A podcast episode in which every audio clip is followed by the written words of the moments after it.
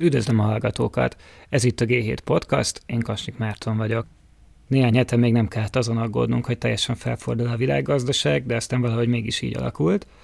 Ma egy olyan emberrel fog beszélgetni, aki már elég hamar rajta volt ezen a koronavírus témán. Cser Tamás, a Holdalap kezelő vezető portfólió menedzsere, február 4-én jelent meg nálunk egy cikkel, ami arról szólt, hogy milyen hatással lett a koronavírus a vállalatokra, amelyek nagyon sok adósságot halmoztak fel az utóbbi években. Hát most úgy tűnik, hogy még több adósságuk lesz, meg mindenki másnak is sokkal több adósságai lesznek, mert hát gyakorlatilag megállt a világgazdaság. És hát ez ugye egy eléggé ilyen időszerű cikk volt akkor még, mert akkor még nem volt mindenki ezen bepánikolva, meg nem otthon ültek az emberek, de ez még egy olyan időszak volt, amikor nem látszott ez a hatalmas ilyen keresleti probléma, ami kialakult. Tehát akkor még elsősorban azt néztük, hogy itt az ellátási láncokban lehet valami zavar. De hát aztán ugye betört a fejlett országokba is a vírus, és az emberek elkezdtek ugye elmaradozni a boltból, kiárási tilalmak, gazdasági jelentős része elletetlenült. Szerintem kezdjünk azzal, hogy visszakanyarodunk erre a cikre. Te hogyan folytatnád azt a gondolatmenetet, amit akkor elkezdtél? Ez a szituáció hova eszkalálódott azóta szerinted, amit abban a cikkben elemezgettél? De érdekes a helyzet, hogy azóta eltelt másfél hónap alatt teljesen a feje tetejére állt a világ.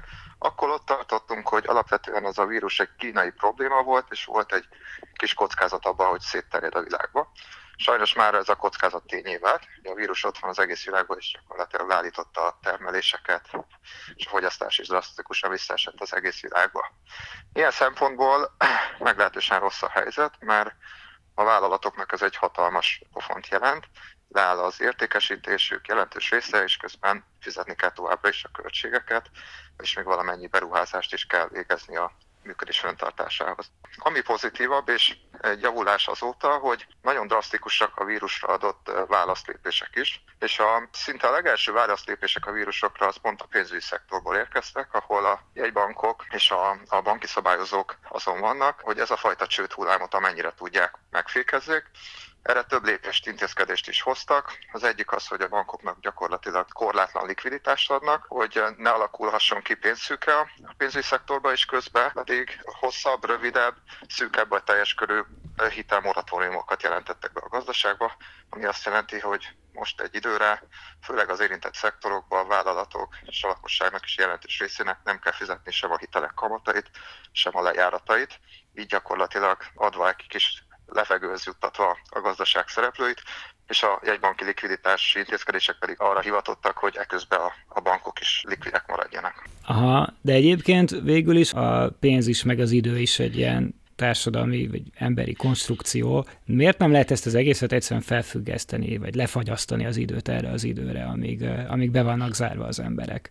Mert ugye ez most az egyik legnagyobb probléma, nem, hogy a, a pénzügyi idő az, az ketyeg, de a gazdasági idő meg, meg leállt, és, és valahogy ezt a kettőt így összhangba kellene hozni. Igen, de tulajdonképpen ez is történik, hiszen fizetni már nem kell a hiteleket, a kamatai meg a alacsony nulla körüli kamatkörnyezet a világban szinte elenyészőek. Tehát valójában a pénzidő értéke, a pénz múlása is a pénzügyi piacokon szinte leállt. Aha, és ez nem lesz gond, hogy most még jobban el fog mindenki? Tehát ugye a vállalatok is eladósodnak, kormányok is eladósodnak, háztartások is eladósodnak végül is. Hát mondjuk persze örülhetünk, hogy alacsonyak a kamatok, de miután lefut ez a járvány, milyen hatással lesz? Sokkal-sokkal több lesz az adósság, így van, ahogy mondod de érdemes itt egy picit távolabbról közelítenünk ez a kérdéshez, és, és egy, egy kontextusba helyezni. Az utolsó nagy világgazdasági válság, az a 2008-2009-es, ez egy nagy adósságválság volt, de azóta azért nagyon sok idő eltelt, és nagyon sok mindent kipróbáltunk, hogy hogy lehet az ilyen válságokat kezelni. Még akkoriban 2008-2009-ben kérdés volt az, hogy egy egybank mennyire léphet például be finanszírozni egy adott költségvetés hiányát, nem vezet ez a pénznyomtatás hatalmas inflációhoz. Az elmúlt tíz évben rengeteg tapasztalatot szereztünk ebbe, és a legtöbb szereplő számára meglepetésként az addigi jegybanki kötvényvásárlások nem vezettek inflációhoz. Ma ebből, az következik, hogy sokkal-sokkal bátrabban használhatják a gazdasági vezetők azokat az intézkedéseket, hogy gyakorlatilag a költségvetés szinte bármekkora hitelt fölvehet a jegybanktól, addig, amíg a gazdaságban ez a keresleti sok van, addig ez nem fog jelentős problémát okozni az infláció tekintetében. Amikor meg helyreáll majd a gazdaság, akkor majd ezeket az intézkedéseket meg gyorsan vissza kell vonni, és akkor remélhetőleg nem lesz ebből hatalmas infláció. De valóban az fog történni, hogy egy-két év múlva, amikor remélhetőleg túl vagyunk ezen a víruson, és ez már rossz emlék lesz csak, akkor az, a gazdaság jelentős szereplőinek nagyobb adóssága lesz, mint korábban. Ennek is vannak következője nyilván, az egyik legfontosabb valószínűleg az, hogy kamatok, amik most is Európában, de szinte világszerte nulla körül vannak, ezek várhatóan még sokkal tovább nulla körül lesznek tartva. Egy bankok majd nem engedhetik meg azt, hogy a gazdaságban jelentősen emelkedjen a kamatszint, mert ez a magas adósság mellett nagyon nagy problémákhoz vezetne. Egyébként Ugye most ennek a vírusnak vannak ilyen deflációs, meg, meg inflációs hatásai is, nem? Tehát, hogyha ha, ha úgy vesszük, hogy ugye a kereslet elképesztő mértékben visszaesik várthatóan minden ilyen költségvetési élénkítés dacára, az ugye egy deflációs hatás. Meg hát egyáltalán ott van ez a rengeteg kapacitás, ami gyakorlatilag így parlagon van hagyva, ami hát... És akkor ehhez még hozzájött ugye a orosz és szaudi olajvita, ami még az olajárát is összeomlasztotta. Ah, igen, igen. Az és olajnak az ára kb. harmada, mint két hónappal ezelőtt volt, ami igen. egy jelentős elem a gazdaságban, a szállítmányozásra. Igen, igen, és, és ez, is, ez is beépül mindenhova, de ugye ezek a nagy költségvetési transferek pedig több úton is végül is egy ilyen inflációs hatáshoz vezethetnek. Tehát te, te hogyan látod ezeknek a tényezőknek az egyensúlyát? Hát az egyensúlyát én úgy látom, hogy szerintem ezek először inkább deflatórikusak, és utána, hogy ez a keresleti sok oldódik, úgy válik a egyenlet egyre inkább inflatórikussá. Ott lesz fontos szerepe a jegybanknak, a gazdasági vezetésnek, hogy ezeken utána majd lassítson, visszavegyen ezekből.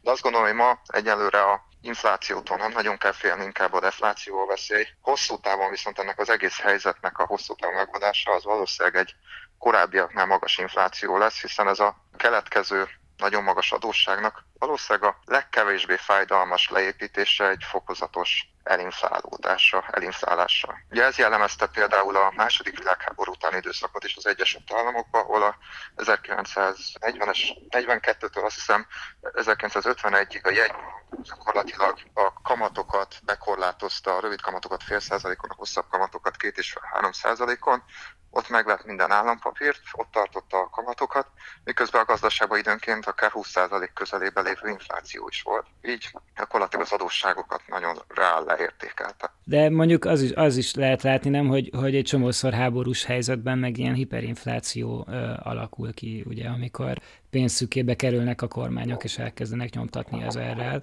És hát ugye egy rossz szenárió esetén most akár még ez is elképzelhető, nem? Tehát ugye olyan, olyan nagy csomagokat látunk, hogy ez, ez könnyen megfordulhat bárkinek a fejében. Igen, de azért a háborúkban ez a hiperinflációhoz hozzászokott tenni nagyon nagy mértékben jellemzően a termelőkapacitások durva leépülése, vagy felhasználása kizárólagosan háborús célokra. Tehát nem önmagában a pénznyomtatás a gond, hanem az, hogy közben egyre szűkösebb a kínálat, és közben a háború maga leköti a gazdaság kapacitásainak nagy részét. De erre most, erről most nincsen szó, a kínálati oldal az bármikor vissza tud épülni, amint az emberek viszonylag nyugodtan visszatérhetnek az utcákra, és utána pedig a, nyilván a jegybank meg visszavehet meg a kormány is a élénkintő csomagokba. Most Aha. egyébként sok olyan, sok olyan élénkintés fog bekövetkezni, ahol gyakorlatilag a jegybank vagy a kormány meg fogja a vállalatokat segíteni egy-egy hitellel, ami egy pénzkiáramlás, de amint a gazdaság elkezd normálisan működni, onnantól ezeket a hiteleket törleszgetni kell, fizetni rá a kamatot, és azzal már el is kezdi gyakorlatilag a jegyban vagy a kormány visszaszívni az stimulus intézkedések egy részét. Aha, e, azt mondtad, hogy a, a kínálat az viszonylag könnyen visszajöhet. A, a kereslet az mennyire gyorsan jöhet vissza?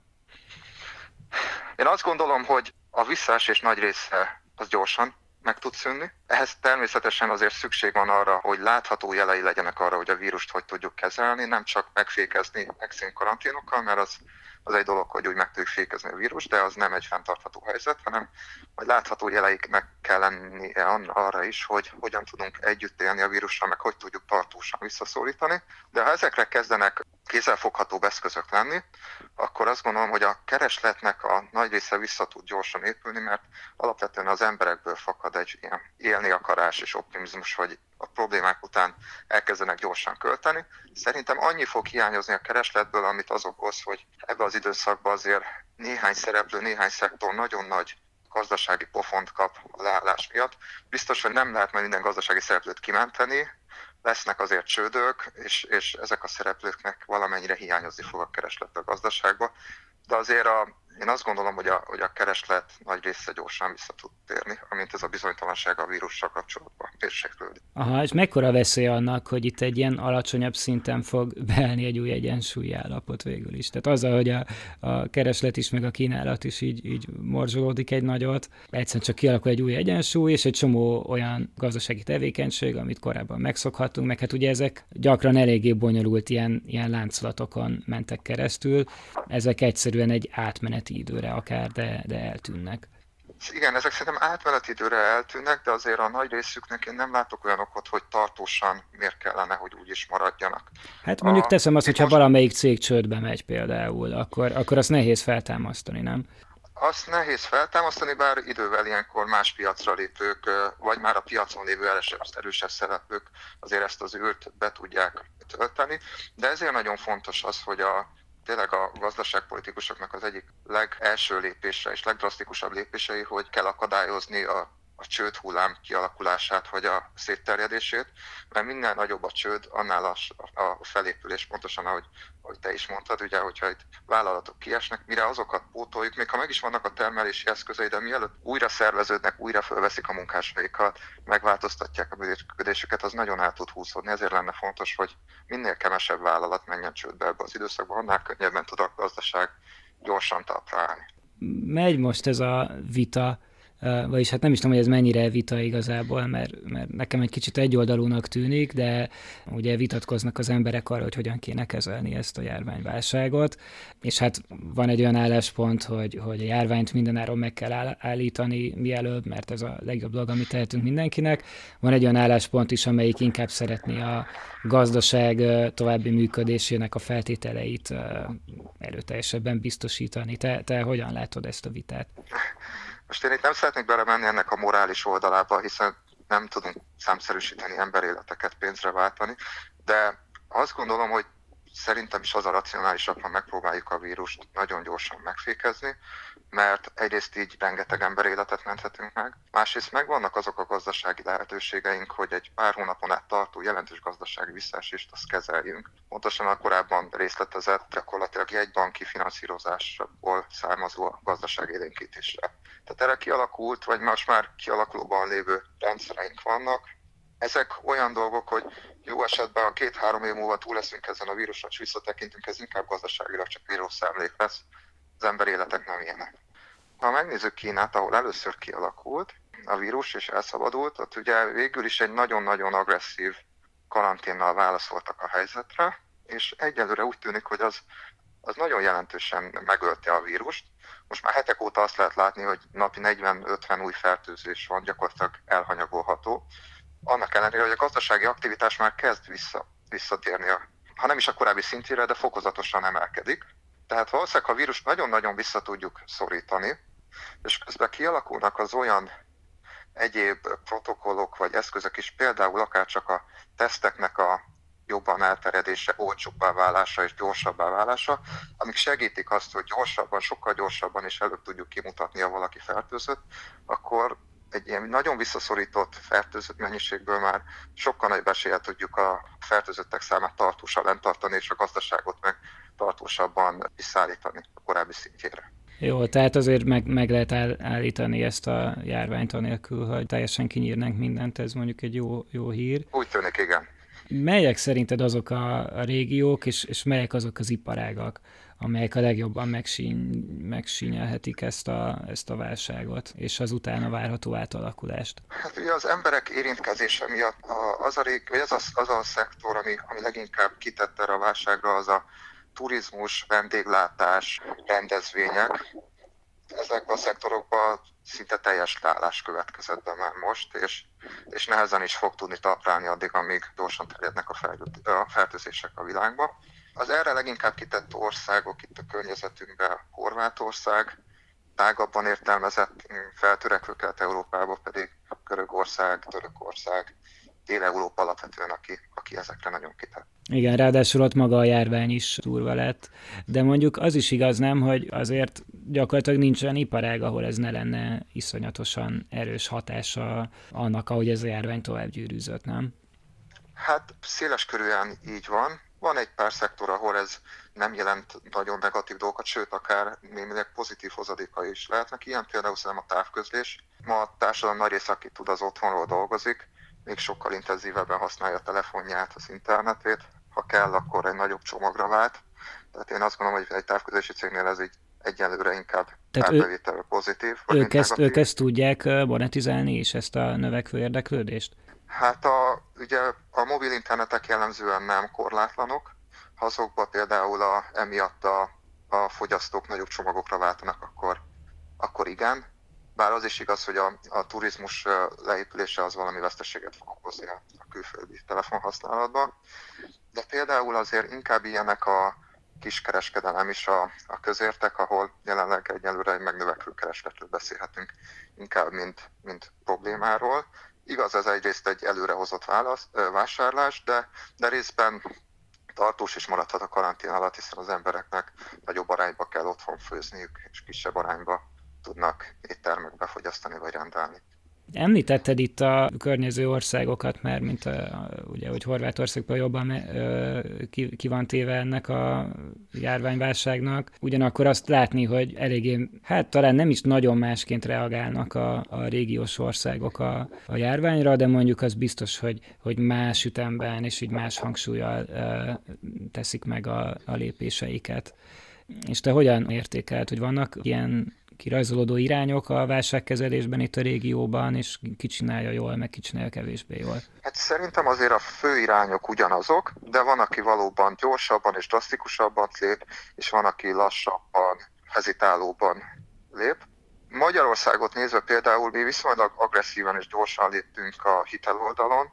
Ez a moratórium, ami az összes, tehát teljes lakosságról, teljes válti szektorra és évvégéig érvényes, ez talán a leges legtágabb a régiónkba, a többi országban inkább rövidebb időre és inkább a szűkítetten csak a gazdaságilag erősen érintett szektorokra jellemző. Ugyanakkor Magyarország késlekedik abba, hogy jelentősen elkezdje támogatni a vállalati szektort a munkavállalók bérének kifizetésébe. Ebbe sokkal előbb lépett például Lengyelország vagy Görögország is, ahol a, legalább az érintett szektorokban az állam átvállalja a bérek részének fizetését. Azt gondolom, hogy ebben Magyarországnak is gyorsan lépnie kell, remélem, hogy ez be is következik hamarosan. Igen, igen, legutóbb úgy látom Szlovákia is bejelentett valami hasonlót, egy ilyen bérátvállalást. Jó, szerintem menjünk egy kicsit át a konkrétumokhoz. Te, ha megtennéd nekünk, így elmesélnéd, hogy hogyan láttad ugye a, nyilván a piacon élsz többé-kevésbé, tehát folyamatosan figyeled az árakat. Az utóbbi egy hónapban hogyan alakult az élet azokban az eszközosztályokban, amiket figyelsz, és uh, hogyan emlékszel vissza, mi, mi történt, mi volt az, ami kifejezetten érdekes volt? Ja, én a munkám során a legtöbb időt a részvénypiac elemzésével és részvényekkel kapcsolatos döntésekkel töltöm, úgyhogy először erről mesélnék egy kicsit. A részvénypiacon egy nagyon gyors és gyakorlatilag mondhatni pánikszerű eladási hullám következett be február második felétől kezdődően, és egyelőre nagyjából egy hét, egy, egy másfél héttel ezelőttig bezárólag. Ez az esés során nagyjából a részvények elvesztették az értékük 30-40 százalékát, Nyugat-Európába, Kelet-Európába is, és, és meglehetősen heves volt, több olyan nap is volt, amikor, amikor 10%-os esés volt a nagy indexekben egy-egy fő országba. Azért ez a történelem során is a legnagyobb esésű napok közé verekszik be magukat, úgyhogy nagyon ritkán látni ilyeneket, főleg ilyen, ilyen tempóba. Az, hogy egy hónap alatt ekkorát tudott esni a piac, ez, ez azt hiszem, hogy történelmileg a leges leggyorsabb tőzsdei összeomlás. Ilyen mértékű esés ilyen gyors nem következett be soha. Igen, látszik a grafikonon is, hogy egy ilyen hosszú egyenes vonal az így az utóbbi száz évben nem volt. Igen, voltak, voltak ennél nagyobb válságok, vagy annál nagyobb esések, mint ahol jelenleg tartunk, de akkor az jellemzően fél, egy, másfél év, két év alatt alakult ki, nem egy hónap alatt.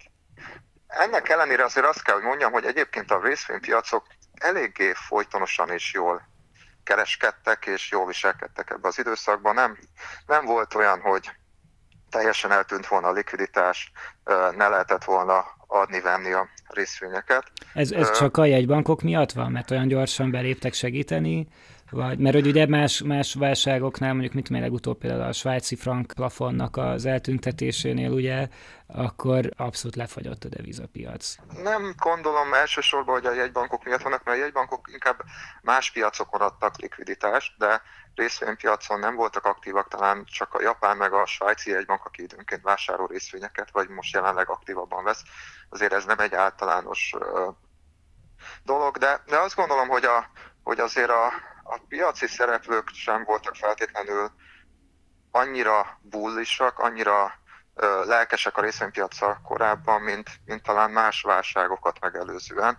Ugye azért itt, itt főleg mondjuk, amik Európára tekintünk, vagy Közép-Európára, itt a gazdaságot, ha megnézzük, még a tavalyi év messze nem egy diadalmenetről szólt, hanem inkább ott tartottunk, hogy egy kereskedelmi háború USA és Kína miatt attól tartott a világ, hogy ez hogy üti meg a, a világkereskedelmet, hogy ez hogy fogja ö, megütni az európai exportra eléggé kitett gazdaságot.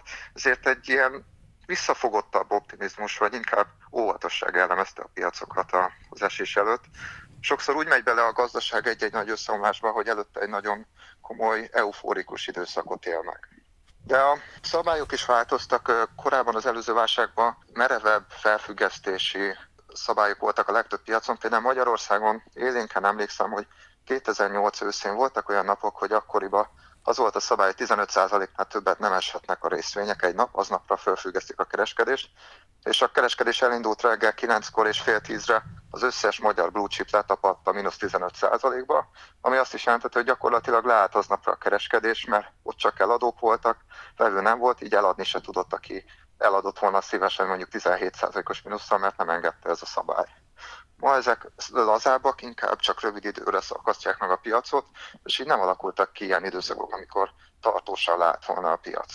Ennél sokkal durvább dolgok történtek a vállalati kötvénypiacon, főleg az Egyesült Államokban egy nagyon aktív piac, ott a vállalati finanszírozás nagy részét a vállalati kötvényeken keresztül történt, nem a bankok által. És ez egy olyan eszközosztály volt, amit nagyon-nagyon kedveltek a befektetők az elmúlt években. A nulla kamat arra kényszerítette a befektetőket, hogy kicsit nagyobb kockázatot vállaljanak, és ezért nagyon sokan előszeretettel mentek bele ezekbe a vállalati kötvényekbe, a 2-3 százalékkal magasabb kamat reményébe. Még akkor is, hogyha ezek valójában elég spekulatív történetek voltak, nem? Így, így van, így van pontosan. Nagyon sok pénz ment bele ezekbe a termékekbe. Közben egyébként a szabályozás is abba az irányba változott az előző válságot követően, hogy sokkal inkább korlátozza a bankokat abban, hogy, hogy jelentős mértékben tarthassanak a könyveiken ilyen kötvényt. Tehát a bankok se tudnak beállni a piacra vevőként olyan mértékben egy ilyen pánikban, mint korábban. És ez egy olyan helyzethez vezetett, hogy gyakorlatilag a amerikai vállalati kötvénypiac, vagy annak is a spekulatívabb része az, az szinte lefagyott, és rengeteg olyan eset volt, amikor egyszerűen a befektetők vagy a befektetési alapok nem is tudtak, ha akartak volna, se tudtak eladni ilyen kötvényeket. Ugye volt a hírekben, sok ö, skandináv ilyen befektetési alapot például föl kellett függeszteni, mert nem tudja egyszerűen eladni az eszközeit. Ilyenfajta likviditási gond nem volt érzékelhető a részvénypiacon. Aha, és egyébként ez nem tud így tovább gyűrűzni valahogyan a pénzügyi rendszerben? Tehát amikor valamelyik piac lefagy, és akkor a fedezett értékesítés van, vagy margin call, amikor már így, így annyira szüksége van az embernek készpénzre, hogy egyáltalán ki tudjon szállni a pozícióiból. Ezek így nem tudnak tovább terjedni? De, de, és ez kulcsfontosságú, hogy ezt, ezt megállítsák a, a gazdaság szabályozói, mert ez, ez nagyon nagy gondot okozna a gazdaságban. Amíg ez van a vállalati kötvénypiacon, addig a vállalatok képtelenek új kötvényt kibocsátani, nem tudnak új forráshoz jutni, és ez, ha így maradna tartósan, akkor drasztikus csődhullámhoz vezetne. Ugye a jegybankok amellett, hogy valamennyi kamatot még csökkentettek itt az elmúlt hetekben, az már inkább csak szimbolikus, ennél sokkal fontosabb az, hogy nagyon jelentős likviditási programokat jelentettek be, mind szélesebb körülön és mind nagyobb mennyiségben vásárolnak kötvényeket a piacon. Elsősorban állampapírokat is, de nem kizárólagosan.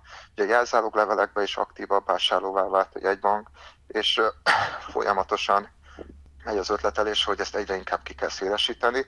Nem lennénk meglepődve akkor, hogyha a válság további fokozódás esetén a, még az amerikai egybank vagy akár az Európa is egy bizonyos ponton bejelenteni azt, hogy aktív vásárló lesz a kötvénypiacokon is, vagy a vállalati kötvényeken is. Bár azt hiszem, hogy az Európai Központi vásárolja is az, a vállalati kötvényeket. A, igen, igen, nekik már van, csak, csak nem olyan még nem igen. teszi ezt, de, uh-huh. de ott is bekövetkezhet ez a pont. Tehát az, hogy teljesen kiszáradjanak a finanszírozási piacok, ezt nem engedhetik meg a jegybankok, mert az nagyon-nagyon fölnagyítaná a válságot. Meg hát gondolom, hogy ha át fog alakulni a gazdaság, azt is meg kell finanszírozni valahogyan. Így van.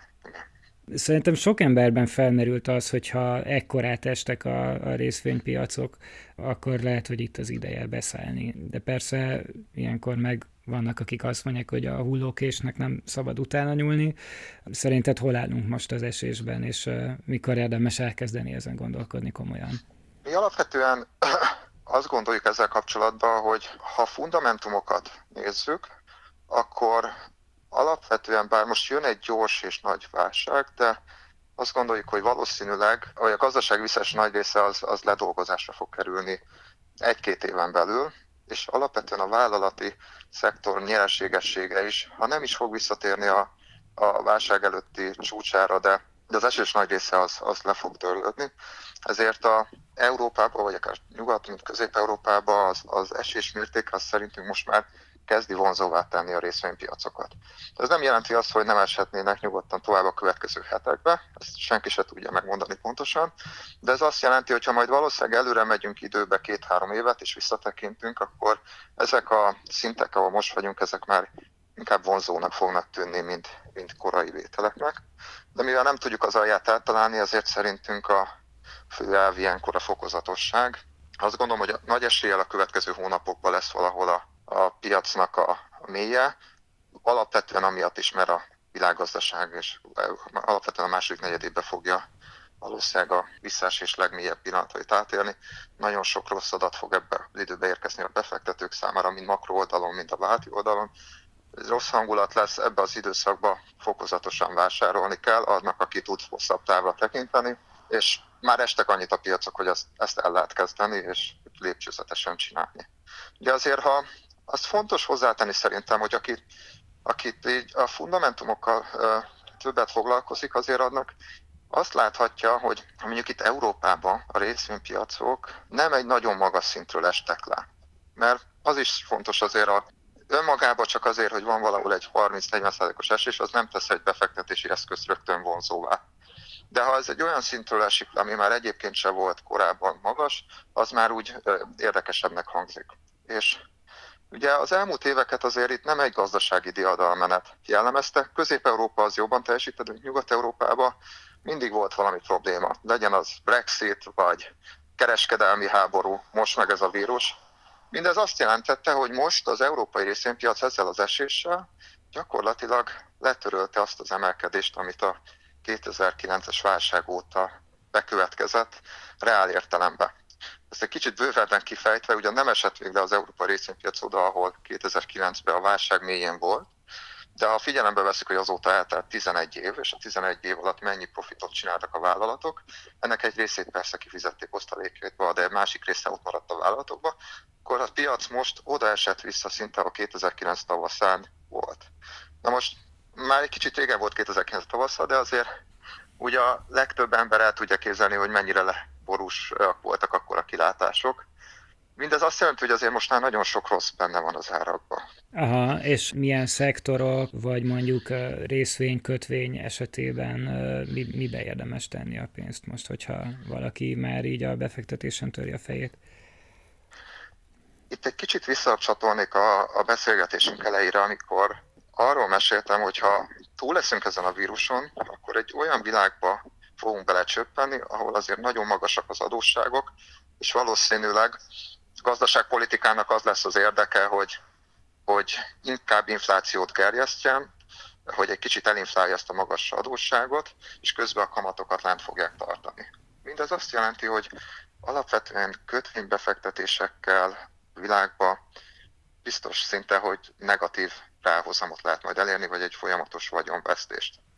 Ezért azért próbálni kell törekedni olyan eszközöket tartani, amik valamennyire a ráértéküket fogják tudni majd jobban őrizni. Az egyik ilyen eszköz az arany. Az aranynak mindig nagyon jó az, amikor a világban reálkamatok negatívak, és szerintünk tartósan ilyen időszak lesz. És másrészt azért a részvények is olyan eszközök, amik, hogyha már kellően nyomott áron vannak megvéve, akkor, akkor tudják tartani, vagy akár növelni is a reál értéküket. A részvénypiacsal kapcsolatban még azt szeretném hozzátenni, hogy arra azért most nagyon nagy hangsúlyt kell helyezni, hogy itt lesznek vállalatok, amik csődbe fognak menni, még akkor is, hogyha a gazdaságpolitikusok, jegybankok törekednek majd arra, hogy ezek száma ne legyen olyan magas. Ezért azért befektetőnek érdemes különös figyelmet szentelni arra, hogy mennyire erős annak a vállalatnak a finanszírozása, amit befektet. Ezért törekedni kell szerintem olyan vállalatok vételére, amik egyrészt sokat estek az árfolyamuk, mert az üzletmenetük kapott most egy nagy pofont, valószínűleg átmenetileg, de közben kellően erős a mérlegük ahhoz, hogy túléljék ezeket a problémákat, és utána akár nyerjenek abból is, hogy néhány gyengébb társuk elhúlik. Ha az ilyen szélsőségesebb esetekről mit gondolsz, mint mondjuk az ilyen hotel, turisztikai szolgáltatók, légitársaságok? Ugye ezek, ezek pont ezek a szektorok, amik nagyon érintettek, és ezekben a szektorokban sok vállalatnak nagyon le is esett az ára, tehát érdemes ezekben a szektorokban nézelődni, de, de nagyon fontos, hogy itt olyan váltot nézzünk ki, aki túl fog élni. A légi közlekedésben valószínűleg rengeteg csőd lesz, vagy államosítás, vagy állami feltőkésítés, ami azt jelenti, hogy a részvényesek nem nagyon fognak részesülni az utána a kilábalásból. A légi közlekedésben valószínűleg csak a legerősebb szereplőkre érdemes fókuszálni, ilyen lehet mondjuk itt Európában Ryanair vagy a Wizz ezek érdekes vételi ponton lehetnek majd szerintem a következő hónapokban. Mondjuk, mondjuk kíváncsi vagyok, hogy a vízert melyik állam fogja kimenteni, hogyha úgy alakul. Ezt én sem tudom, de amennyire látjuk a számokból, valószínűleg a vízert nem kell kimenteni. Ugye úgy ment bele a válságba, hogy jól tudom, kb. másfél milliárd euró készpénz volt a mérlegébe. Ez egy része le fog csökkenni azáltal, hogy, hogy megállt a üzletmenet, és ugye ez a társág előre adja el a jegyeket, ezért előbb van bevétel, mint hogy szolgáltat, és amikor leáll az üzletmenet, akkor ezt vissza kell adni. De így is sok-sok hónapra van szabad likviditása. Tehát anélkül, hogy most itt befektetési tanácsadást tennék, de azt gondolom, hogy Vizer viszonylag jól fel van készülve arra, hogy a következő egy-két negyed évet átvészelje. A Ryanair ugyanilyen Ugye ehhez képest vannak rengeteg olyan légitárság, aki, akinek rengeteg adóssága van, hát ők lesznek nagy bajba. Hát igen, például az amerikai légitársaságok a, azt kommunikálják, hogy ők május bele fogják húzni a rolót. Hát igen, ugye ezek a társaságok az elmúlt években sem voltak túl óvatosak, hanem a jó időszakot arra használták föl, hogy két kézzel vegyék a, vissza a saját részvényeiket a tőzsdén, hogy még följebb kerüljön az árfolyamuk, és viszonylag gyenge pénzügyi helyzetbe érte őket a válság. És van még más olyan, olyan iparág, ami egy érdekes lehet? Szerintem érdekes lesz, sok ilyen ciklikus iparág, ilyen lehet mondjuk az autógyártók is, ott is szerintem a, az erős szereplők jó befektetésnek fognak viszonyulni a következő hónapokban, de ilyen lehet akár a, a kereskedelembe, a konténerpiac is, ahol a, az erős mérlegű szereplők szerintem egy jelentős fellendülésbe részesedhetnek, de szinte minden ipari, ciklikusabb szektorra igaz ez akár a turizmusra is, csak, csak fontos, fontos, hogy túléljenek a vállalatok. Na jó, hát jó volt ilyen optimista véleményeket is hallani. Úgyhogy köszönöm szépen, hogy rendelkezésünkre álltál. Cser Tamás, a Hold kezelő, vezető portfólió kezelője. Köszönöm én is a lehetőséget.